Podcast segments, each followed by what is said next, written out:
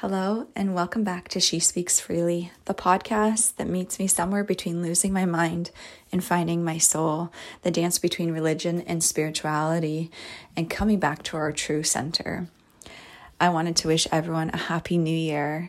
And I know that sometimes at the start of a new year, we can put a lot of expectation on ourselves to suddenly change, to suddenly meet these goals that we've had or these expectations. And I wanted to wish you ease into this new year instead of a sudden and quick um, overhaul. I wanted to wish you grace and ease into this new year. And wish I wish you healing and I wish you true and deep healing. And this episode I wanted to dive into a little bit of healing and what that actually looks like. And so this episode is called Healing in My Living Room. And I'm so excited to share this story with you because I feel like there could be people that can relate. And I want you to know that healing is possible. And even without hundreds of thousands of dollars to put into therapy, though I do highly, highly recommend it or whatever route uh, feels best for you.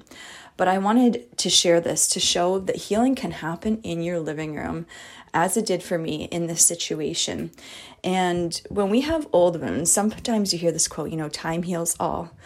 But that's actually quite the illusion because if you were to think, if someone gave you a gift for Christmas that you don't really like and you put it in your closet, it doesn't go away. It might build some dust. You might suppress things. You might suppress the memory if it was not a good memory for you, but it doesn't go away. And if you have an injury, if you've ever had like a sports injury or a physical injury, um, or like say pull the muscle, sometimes you have to lean into the pain in order to heal. You have to stretch, you have to embrace the discomfort to then feel that release, that breakthrough, that healing, to have the scar tissue cover and um, protect those wounds. And the same goes for us um, with our emotional or traumatic events that we need healing from, too. We need to feel them in order to heal. We can't just think our way through healing or avoid our way through healing or convince ourselves that it didn't happen. Oftentimes we can block these things out, but they will remain that a block in our lives instead of a channel to move through with that lesson, with that wisdom. Um, even with that pain.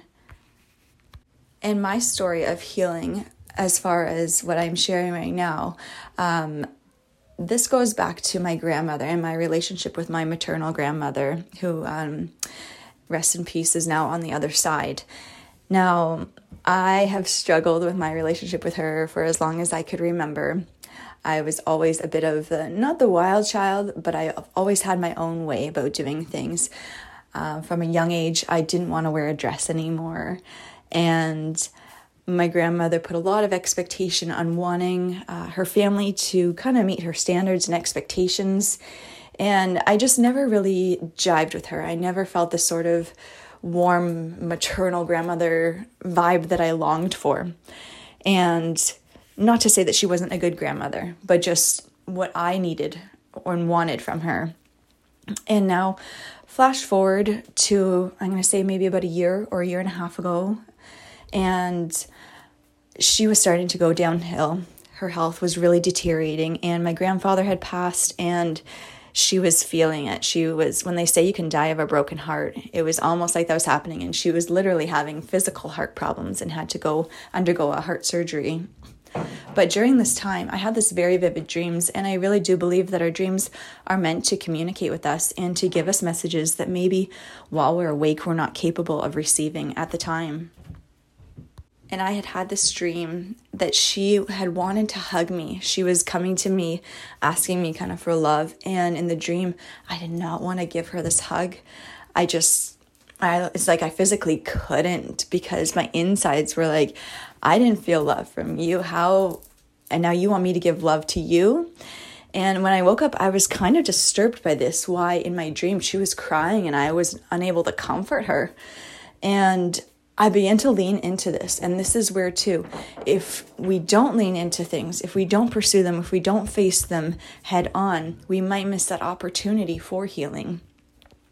And I remember saying to the universe or to God and praying, and I was like, or even just having that feeling, but I remember clearly having the feeling of, I don't want to feel this way towards my grandmother. This is not how I want to feel towards her. I want to be able to give her a hug. And when I started to lean into why I had that blockage and not feeling that love from her, it was like the universe brought back this memory. And when I say a memory, it's not like when you look at a picture album and you can remember it almost like a video playing out in your mind, because it wasn't a visual memory for me. It was almost more a body memory. And that might sound silly or a little strange, but just how we have uh, scent memories or we listen to a song and it brings back that feeling.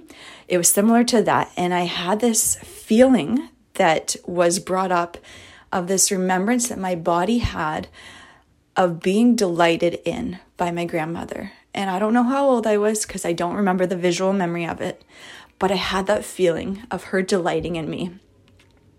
And though maybe she did not show me love how I wanted and needed to feel it from her, that memory unlocked something that I could allow her in, that I could stop blocking her out, and that I could have compassion on her.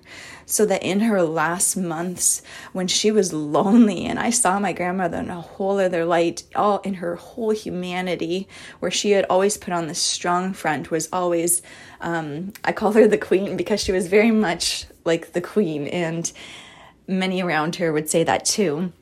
She liked things put together and I saw her fall apart. And in seeing her fall apart, I was able to extend the compassion to her and just in small ways. But in that, when she passed, because I had this fear based on how my relationship and my um, feelings towards her were that when she passed that i wouldn't feel sad and i feel terrible even saying that out loud but i was so blocked off emotionally from her that I wasn't sure how I would feel when she passed. But then when she did, I experienced grief on a whole other level. And I was thankful to experience it because I wasn't sure that I would. And I grieved her for who she wasn't to me, but I also grieved her for who she was. And I was able to see her for who she was. And I also had this other um, healing moment in my kitchen to do with her as well when um, I love my alone time and I love when my daughter's in bed, I put some music on and there's no expectation around me to be anything other than who I am and I let myself just dive into my feels. And sometimes I like to put on uh, 50s music and I remember just putting on a random playlist and I was just kind of jiving to it. And then I thought of my grandmother and how it was from her time and just how she lived a totally different lifestyle a to- on a totally different timeline than me even. And i had this feeling come over me of oh we were from totally different times. No wonder she doesn't understand me or didn't get me. Like of course not. It literally makes sense that she wouldn't because of the time that she was from. And it just gave me this peace of understanding that and that I am the evolution of her.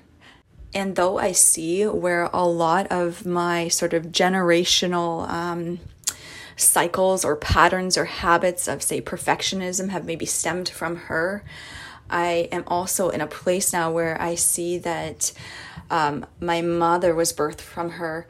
And and she had to come to her own place of breaking away and becoming uh, the mom that she wanted to be, despite the mom that she had, so that she could birth me.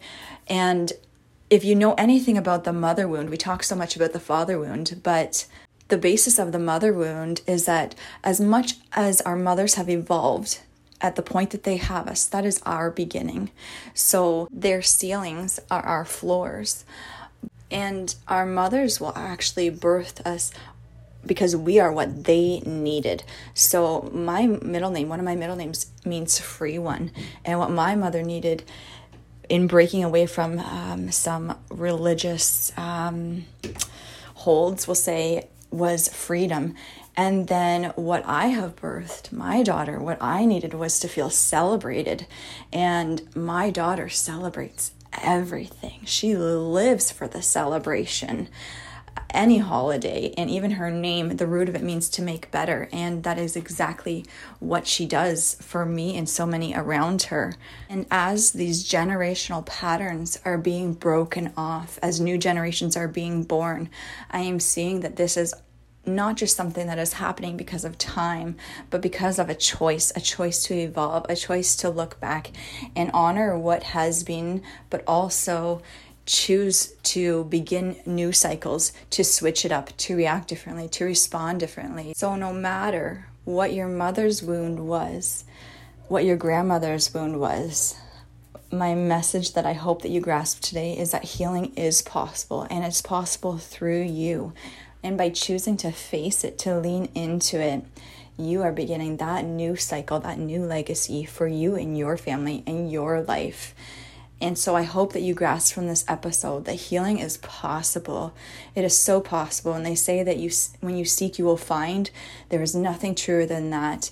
And when I said in my earlier episodes that I would I promised to let you know how we are supported and how we have so much support on the other side. And is when we lean in and seek out uh, healing, seek out new paths, new cycles, and know that we do need that assistance, that our spiritual team on the other side comes forward and can reveal these things to us so that we can move forward without these blocks that are holding us back and allow us to step into the fullness of who we were created to be. And while this particular healing did happen in my living room, it is also helpful to talk it out with other people sometimes. And I have had spiritual mentors in my corner, people who have held that safe space for me to bring these emotions to as well. And I work as a certified life coach, and you can find me on Instagram as aligned in myself. And I offer that support if you are needing that person to hold that space for you. Come unpack what has been hidden for so long so that you can finally move forward. I am here and I am available for you. And in the meantime, I am wishing you so much love and so much grace in the beginning of this new year. Much love.